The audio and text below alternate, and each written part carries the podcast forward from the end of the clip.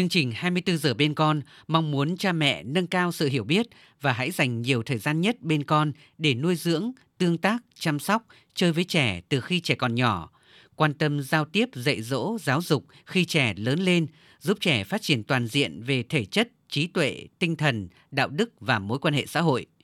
Tiến sĩ Trần Đăng Khoa, Phó vụ trưởng vụ sức khỏe bà mẹ trẻ em Bộ Y tế cho biết, ngành y tế đang thực hiện các chương trình dành cho trẻ em với cách tiếp cận dựa trên các quyền của trẻ như chăm sóc dinh dưỡng 1.000 ngày đầu đời, khám chữa bệnh miễn phí cho trẻ dưới 6 tuổi và tiêm chủng mở rộng cho trẻ nhỏ để phòng các bệnh dịch nguy hiểm.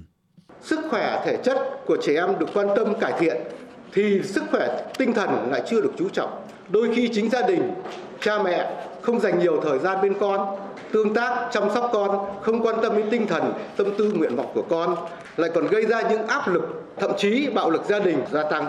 hiện tượng mất cân bằng về tinh thần hiện tượng trầm cảm ở trẻ em rồi trẻ lớn lên có những lối sống nhân cách lệch lạc xa vào các tệ nạn xã hội ngày càng gia tăng có thể khẳng định rằng gia đình là môi trường đầu tiên và quan trọng nhất ảnh hưởng trực tiếp